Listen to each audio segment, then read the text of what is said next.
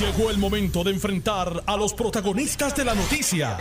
Esto es el podcast de En Caliente con Carmen Jovet. Muy buenas tardes y gracias por la sintonía. Comienza la era de Joe Biden, pero ¿termina la de Trump? No creo, creo que Trump va a estar presente, como dijo, de alguna manera y que volverá. Para analizar las implicaciones de la toma de posesión como nuevos gobernantes de Joe Biden y de Kamala Harris, tengo al colaborador, amigo personal, Kenneth McClintock Hernández. Buenas tardes, Kenneth. Muy buenas tardes, Carmen. Siempre un gusto hablar contigo. Eh, tengo que decirte que eh, Biden definitivamente no es un buen orador es una persona de mucho sentimiento, una persona pausada, pero no, sí, recordar frases como las frases que decía Kennedy, las que decía Luther King, las que decía Muñoz Marín, o, o, el mismo Barack Obama, que, es muy elocuente. Como hace 60 años. Así es. Pero que de, de Trump recuerdo que me volteé la cabeza cuando dijo volvería. Ahora, pero yo estoy feliz porque lo que yo no quería era ver ningún acto de violencia y no quería que rodara ni una gota de sangre y eso se logró. Pero dame tu lectura. Pues mira, eh, coincido contigo que eh, uno de los, de los logros mayores es que se llevó a cabo en paz la ceremonia. Obviamente la ciudad estaba desolada, eh, 25 mil tropas ayudando a proteger eh, la ceremonia, pero eh, podría haber ocurrido algo y gracias a Dios eh, no ocurrió. Me gustaron muchas de las frases que él utilizó y en particular me gustó la frase donde él describe que hay, y cito, una cascada de crisis, y cierra la cita, que tienen que ser atendidos simultáneamente por la nación. En el caso de Puerto eso es una misión importante. Yo sé que él tiene la pandemia como número uno y anoche lo demostró y tiene la reunificación de la nación americana y tiene también el tema de la economía. Pero digo que no son frases quotables, ¿verdad? que, citables, son ideas. Pero yo te voy a decir una cosa y no grites. A mm. mí me emocionó que se me saltó una lágrima Jennifer López.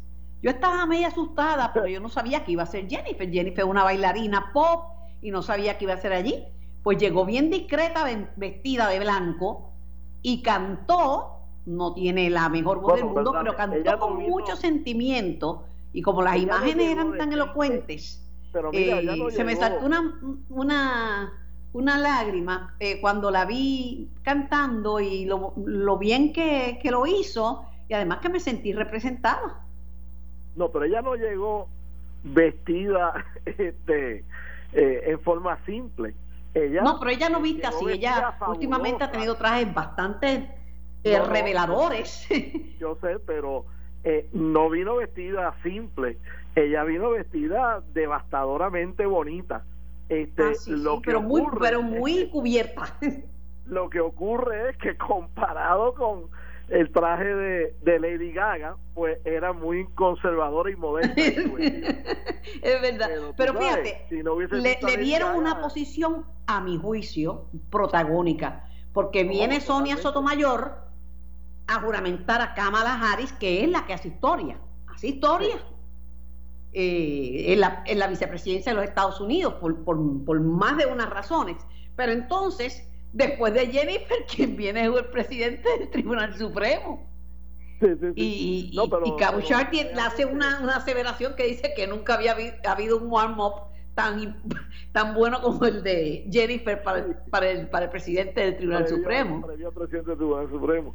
Eh, no, pero, y entonces también el, el, la poesía que leyó la, la poetisa nacional, que es una muchacha de 22, 23 años de edad. Eso estuvo genial. Que, y que no terminó la poesía hasta después de la insurrección. Y eso le permitió entonces incluir unas frases adicionales que claramente estaban dirigidas a la insurrección. Y estoy loco por conseguir copia escrita de, eh, de esa poesía para poderla leer en detalle. Pero como te estaba diciendo, eh, el presidente Biden habló de esta cascada de crisis que tienen que ser atendidos simultáneamente.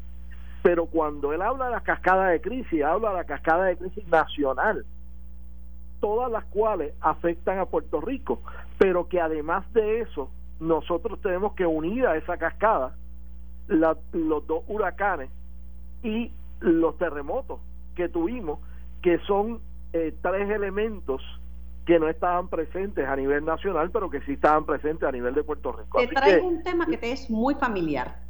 Es el tema del Task Force.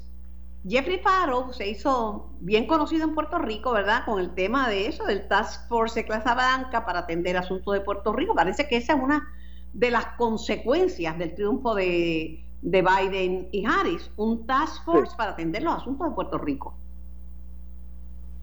Sí, este, yo no tengo la menor duda de que ese task force que se crea por el presidente Clinton en una orden ejecutiva se va a continuar de una manera o de otra para seguir prestando eh, enfoque en la Casa Blanca a, los issues relacionados eh, con Puerto Rico, porque no hay otra manera de hacerlo. O sea, este, si tú no, no mantienes ese task force y estás esperando que cada agencia por su lado vaya a atender eh, los asuntos de Puerto Rico, pues mira, van a haber agencias que se les va a olvidar el tema de, Puerto Rico, como por ejemplo al inicio de la administración Obama, en los primeros días de la administración Obama, eh, los fondos ARRA que se estaban que se estaban diseñando originalmente se olvidaba de Puerto Rico y en aquel momento eh, el, el comisionado residente que en ese tiempo era Pedro Pierluisi puso el grito en el cielo y dijo, pero ¿cómo se van a olvidar de Puerto Rico? Él tuvo que meter mano para asegurarse de que Puerto Rico recibiera los, qué sé yo, 6 o 8 billones de dólares que recibió el fondo ARRA, porque originalmente estábamos eliminados, no estaban pensando en forma alguna en Puerto Rico. Y así, pues uno tiene que asegurarse de que haya un organismo en la Casa Blanca que se asegure de que Puerto Rico siempre sea incluido en todos estos temas importantes y no depender de que algún hillbilly que sea nombrado para dirigir una agencia eh, y que no sabe la diferencia entre Puerto Rico y Costa Rica, pues este vaya a olvidarse de Puerto Rico en los momentos en los momentos importantes. La gran pregunta es si la nación americana se estabilizará, eh, volverá una paz más duradera o si seguirá el divisionismo y la violencia racial? Mira, yo creo que eh, va a haber una oportunidad para que el presidente pueda meter mano en muchos de estos problemas. Algunos van a ser más difíciles, otros van a ser más fáciles. Yo creo que tenemos un problema que nadie quiere hablar todavía porque nadie quiere hablar en cosas en contra de las cosas que son eh, populares entre la gente pero tenemos una una eh, tenemos una adicción a los nuevos medios sociales que tiene que ser atendido. O sea, yo acabo de ver un documental en Netflix hace unos días y, se lo recomiendo a todo el mundo, eh, el Social Social Media Dilemma, donde eh, demuestra y demuestra, por ejemplo, que las jóvenes preadolescentes y adolescentes el número de, de suicidios ha aumentado dramáticamente entre 70 y 150% durante el tiempo desde que los medios sociales han estado disponibles en los en los aditamentos manuales, o sea, en los, en los celulares, que no Pero sigue siendo un, medio muy útil porque mira, Trump hizo su, su, su campaña y toda su, su ejecutoria era basada en lo que podía tuitear y en lo que podía, podía sacar en redes sociales. Él no dependió de la prensa tradicional mucho. Sí, y creo que gran parte de la crisis eh, política que tiene ahora mismo la nación del extremismo de izquierda al extremismo de derecha se debe precisamente a la falta de control alguno en esos medios sociales porque eh, tú no tú no te das cuenta pero cuando tú utilizas tu celular y tus medios sociales, hay unos algoritmos que van definiendo cuáles son tus gustos y empieza a negarte acceso o a no, o no a llamarte la atención a medios eh, de comunicación que dan noticias que el algoritmo entiende que a ti no te gustan. y te lleva eso hay que fijarse, eso es, mira, esto está estudiado. Kenneth, quédate en línea. Quiero, tengo desde, tengo a Lester Pérez, que es un director de la orquesta Tributo, que fue invitado a los actos de la toma de posesión. No te vayas, por favor, porque tengo un par de preguntas importantes que hacerte. Y para que escuches a Lester. Hola, Lester, saludos. Hola, buenas tardes, saludos a todos. Un abrazo. ¿Dónde estás en este momento? Estoy aquí en el colegio de Mayagüez, en la oficina, sí. ¿Te habían hecho una invitación para, para, para Biden, para la toma sí, sí, sí, estamos allí. Esto fue de manera virtual. O sea que gracias a la magia de las telecomunicaciones, de forma virtual participó la orquesta Tributo. No, no, no. Yo soy el director de la banda, de la centenaria banda colegial de Mayagüez. Ok. Sí, entonces se nos hizo un acercamiento por medio del profesor Carlos Alicea, que es el director de un grupo de Color Guard que son abanderadas de, de participar en la toma de posesión de, de este presidente y él muy amablemente pues nos extendió la invitación a nosotros y a la banda segunda unidad de Macaná de Guayanilla del profesor eh, Armandito y pues hicimos un junte con un pequeño mix de música pues latina. En este caso fue salsa. Utilizamos eh, el tema del gran combo agua este timbalero y el tema de Héctor Lavoe a Guanilé. Eh, hicimos un pequeño mix de un minuto de duración y entonces nos dividimos diferentes partes eh, de ese tema eh, para la participación individual de cada una de estas agrupaciones, excepto el principio y el final, que entonces estuvimos de manera presencial eh, utilizando todos los medios estos de distanciamiento, grabándolo en un estadio de, de pelota, un parque de pelota en Guayanilla el 9 de enero hicimos esto. Ave María, pues mira, te felicito Lester y me alegro infinitamente que hayamos tenido más representación puertorriqueña porque estaba Luis Fonsi, estaba Osuna, estaban eh, Jennifer López, las huesas Sonia Sotomayor, o sea, uno bien representado y Lin Manuel Miranda. Gracias, Lester, y un abrazo fuerte de parte de mi parte, ¿sabes? Y qué bueno que nos representaste. Muchas gracias por la entrevista y por la atención que le están dando al asunto y por exaltar el trabajo excelente de la juventud del área suroeste, pero en esta realidad nosotros estamos representando a nuestra isla como lo hicimos el pasado enero en, Pasadena, California, y con mucho orgullo lo continuaremos haciendo. Éxito, Lester. La música nos une, los une y la música ha puesto donde ha puesto a Lin Manuel Miranda y a, Jennifer López y a Luis Fonsi y a Osuna. Eh, Kenneth, implicaciones para Puerto Rico del triunfo de Biden y Harris.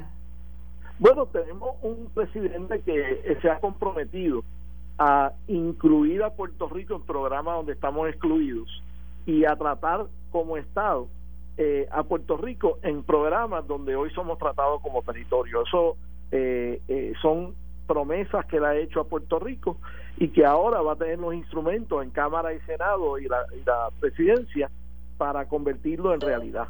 Pero además de eso tenemos un cúmulo de decenas de billones de dólares que han sido asignados a Puerto Rico y que por corrupción y negligencia, tanto a nivel federal como a nivel local, no se han podido utilizar todavía.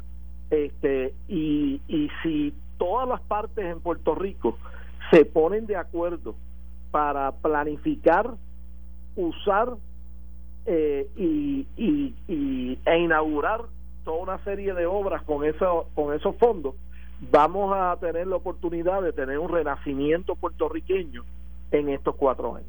Dios te oiga.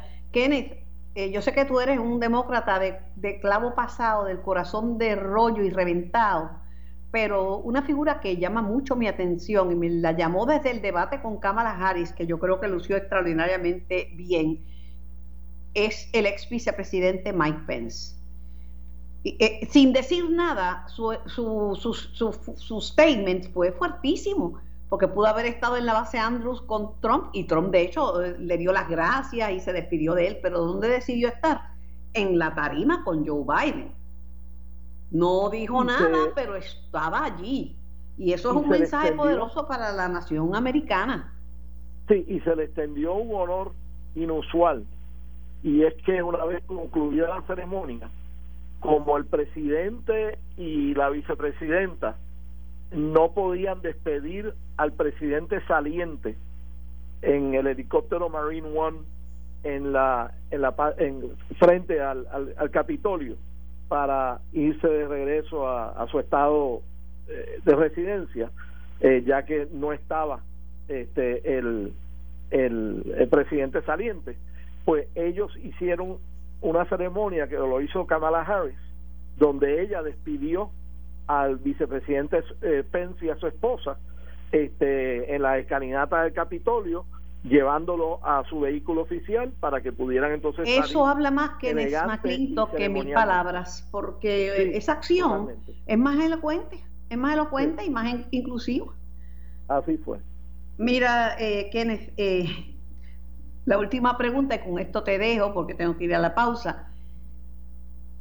Trump después de decir que le deja un país pero bollante y que hizo grandes obras, que le desea lo mejor del mundo a Biden, eh, que triunfen, y no menciono a Biden, a la nueva administración y, suerte, y hasta un mensaje escrito le dejó, pero la gran incógnita, él dice que volverá. ¿Para qué? ¿Cómo? ¿Y cuándo? Mira, yo creo que el, el mejor tratamiento que se le podría dar a Donald Trump es el llamado Bill Látigo del Desprecio este que deje de ser noticia, que deje de ser el centro de atención y eso lo va a calcomer por dentro.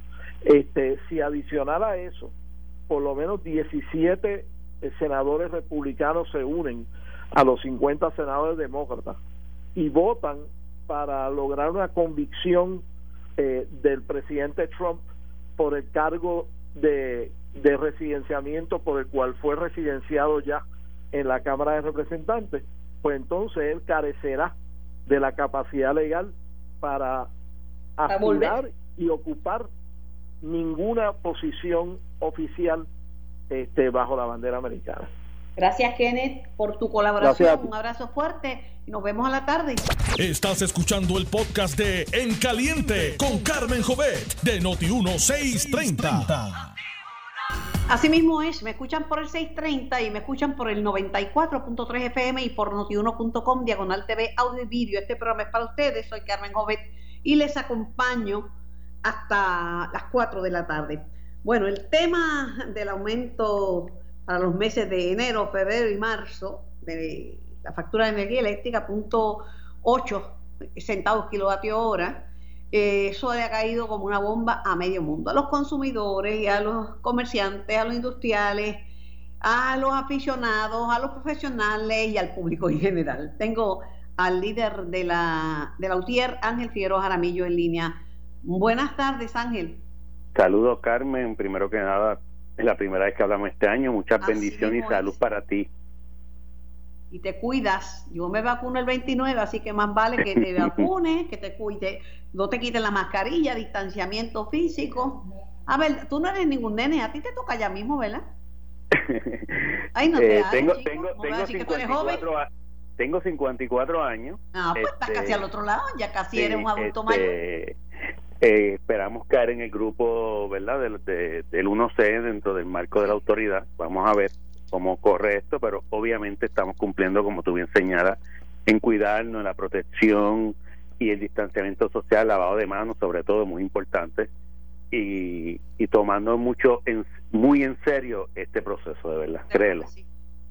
Son vidas, son vidas los que están en peligro. Mira, eh, es muy cuestionable el aumento en la factura de luz, pero ahora es una papa caliente que el director de ejecutivo de la Autoridad de Energía Eléctrica dice, no, nosotros ponemos nuestras pérdidas y ganancias en lo que aumenta el negociado de energía. Y en principio es verdad, pero todo es como que el mismo combo, eh, refresco, papita y el hamburger.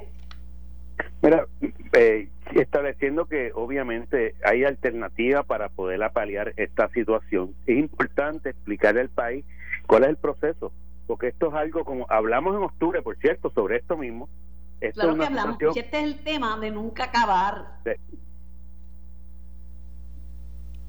escucho, Ángel. Ok, Esto es un proceso ordinario. Cada tres meses la autoridad somete al negociado la conciliación de la compra de combustible.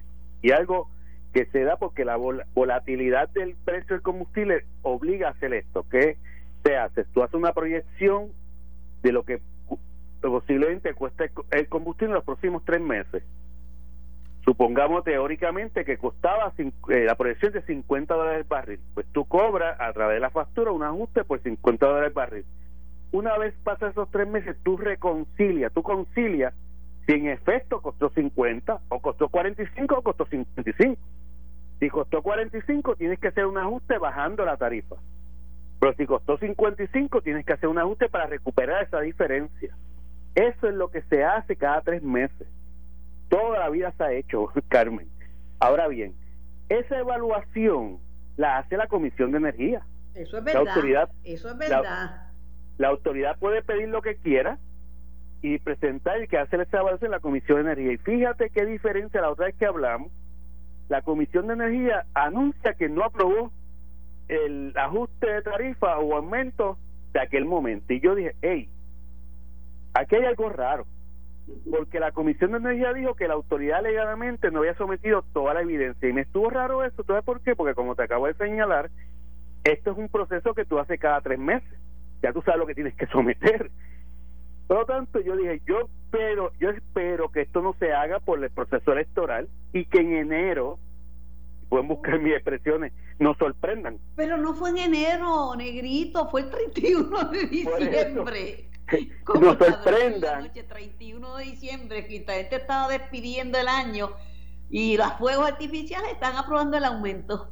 Y, y nos sorprenda, y fíjate qué diferencia, en aquel momento hicieron mediatura la Comisión de Energía, de Energía anunciando lo que habían hecho. En esta ocasión no nos puso todo el y no fue el lunes, al menos yo que me percato y hago un Twitter. Ahora bien, si no es menos cierto que es un proceso ordinario, en este momento es bien difícil uno asumir un, costo adicional por la situación pandémica. Yo creo que hay soluciones. Yo creo que el gobernador podría asignar un dinero para poder pagar ese subsidio de diferencia en Va a tener que meterse. El gobernador no va a poder mirar para otro lado y pensar que esto es la corporación pública, chichichia, tiene que meter mano porque esto va a afectar a todo el mundo. Por eso, por no, y el colmo de los colmos. para, que, te rías un rato, ahora la Autoridad de Energía Eléctrica se retracta y dice que la morosidad de las agencias del gobierno, que le deben como 200 y pico millones de dólares, que no impactará lo de la factura, lo del aumento. Ah, pues si no impacta, ¿para qué la sube? No, no, lo que pasa es que el aumento de ahora no tiene que ver nada con la morosidad del gobierno. Carmen, lo que estoy tratando de proyectar esto es la, lo que se hace trimestralmente para velar si el combustible que se compró, el, el, lo que se cobró en el auto con combustible fue lo que realmente costó el combustible.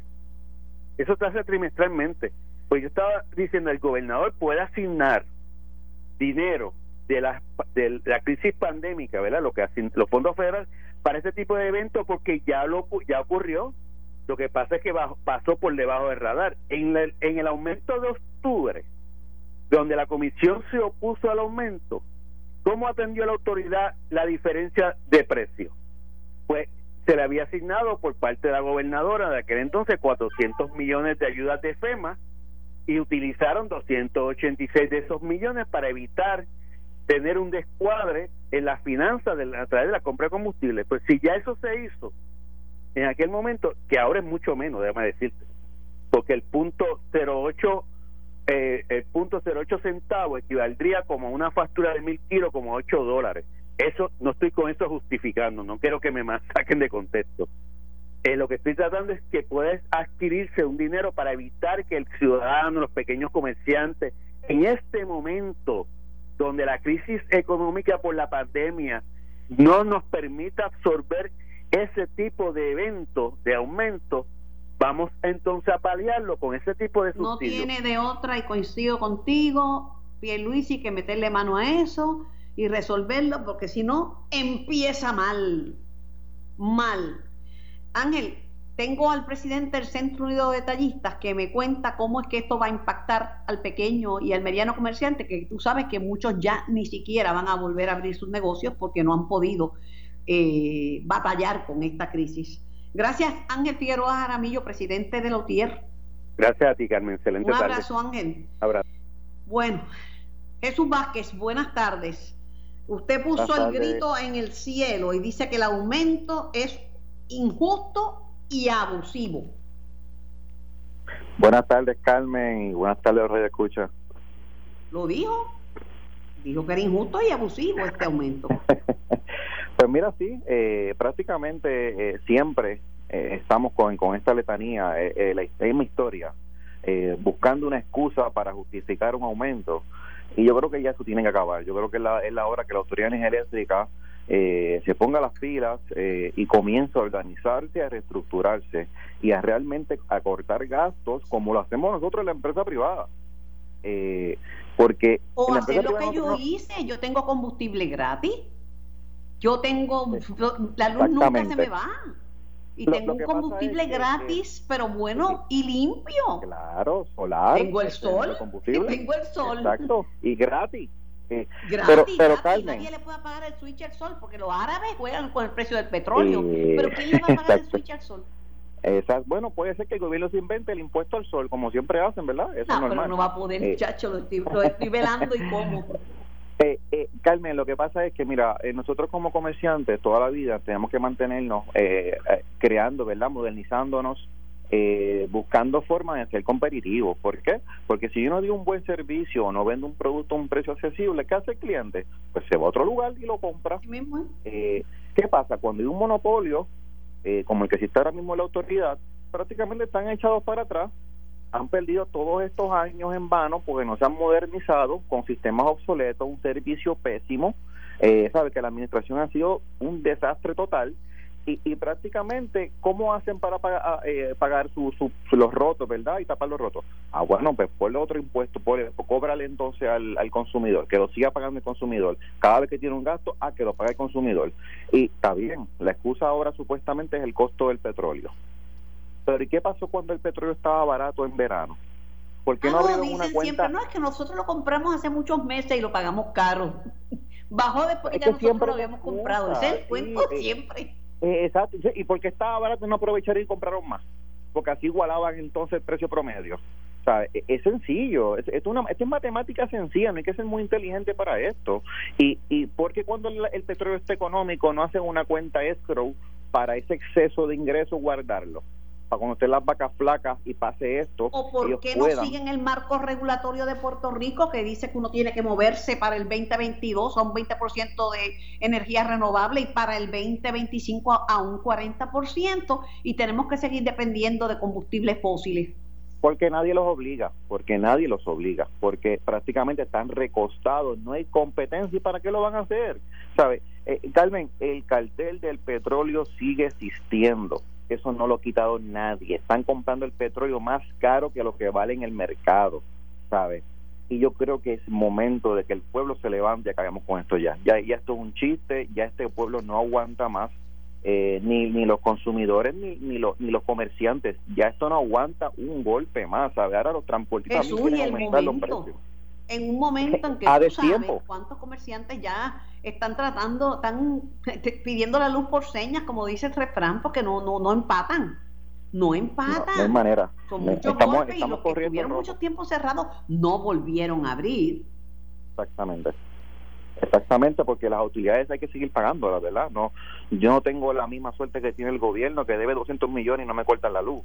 Eh, yo no corro con eso. Yo hoy dijo el nuevo, el titular, el, el más reciente titular de energía eléctrica, que él no le está cortando la luz a nadie, que la autoridad no le está cortando la luz a nadie. bueno, no, está cortando que corresponderá es que la gente empiece a dejar de pagarla porque no la van a cortar. Exacto, pero eso es en pandemia, que no se la están cortando a nadie, ¿sabes? Porque sabemos que estamos en una situación eh, de salubridad que tenemos que mantenernos eh, bien, porque la gente no puede salir de la casa. hay muchas personas que, que están encamadas y no pueden salir de la casa. Pero esa deuda sigue subiendo, no es que la deuda paró. Cuando pase este tiempo, cuando pase la pandemia, esa deuda va a estar ahí. ¿Y cómo la van a pagar? ¿Qué va a hacer la autoridad? Cortarla. ¿Sabe? Pero el gobierno no está no lleva la pandemia sin pagar, el gobierno lleva cuatro años sin pagarla, ¿sabe? Que no se nos fue de ahora. Eh, y yo creo que es una falta de respeto. Que, la verdad que es para atrás y para adelante. Una bueno, una buena noticia es que el secretario del, Departamento de Desarrollo Económico dice que el segundo estímulo criollo será de 5 a 15 mil dólares para, para, para, las pymes. Me cualificarían casi 18 mil pequeñas y medianas empresas con hasta 6 empleados. Y si no han recibido otras ayudas como el PUA, o claro, o préstamos federales. Claro, eh, lo, lo que bueno que hizo el secretario Manuel Sidre es que incluyó a los comerciantes desde cero empleados hasta seis, porque en, en ayudas anteriores incluían de un empleado a 50, que no está mal, pero me quitabas... Era de uno a 50, correcto. Exacto, pero quitabas a todos estos cuentapropistas que trabajan solo, que oye, son, es un comerciante. Eh, eh, y los eliminaste. Y esos son los que están en aumento, son los peores. Los cuentapropistas en Puerto Rico. exacto, y los, los sacaste del panorama, no recibieron ningún tipo de ayuda este, ¿verdad? Es un disparate Jesús porque el gobierno le decía a la, gente, a los jóvenes y a la gente que, que emprendiera, que se inventaran un negocio, que no tenían que tener empleados, que empezaran con una sola persona o, la, pareja, el matrimonio. Pues, pero si tú entonces no, lo pones entre 1 y 50 y los beneficios son en la medida en que más empleados tenga, pues no. Yo creo que ahí Manuel hizo una cosa muy justa y muy buena, empezar de cero. Sí, empezó muy bien, empezó muy bien y de verdad que eso lo aplaudimos.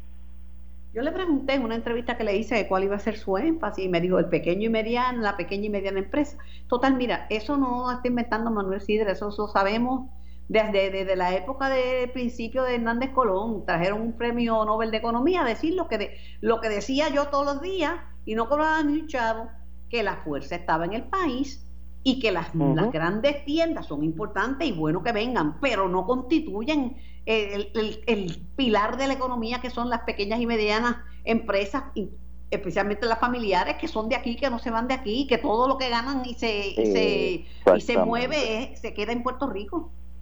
Oye, Carmen, eh, con el 53% del Producto Interno Bruto que, que, que lo aporta el pequeño y mediano comerciante, con un 78% de la empleomanía del país, ¿sabes?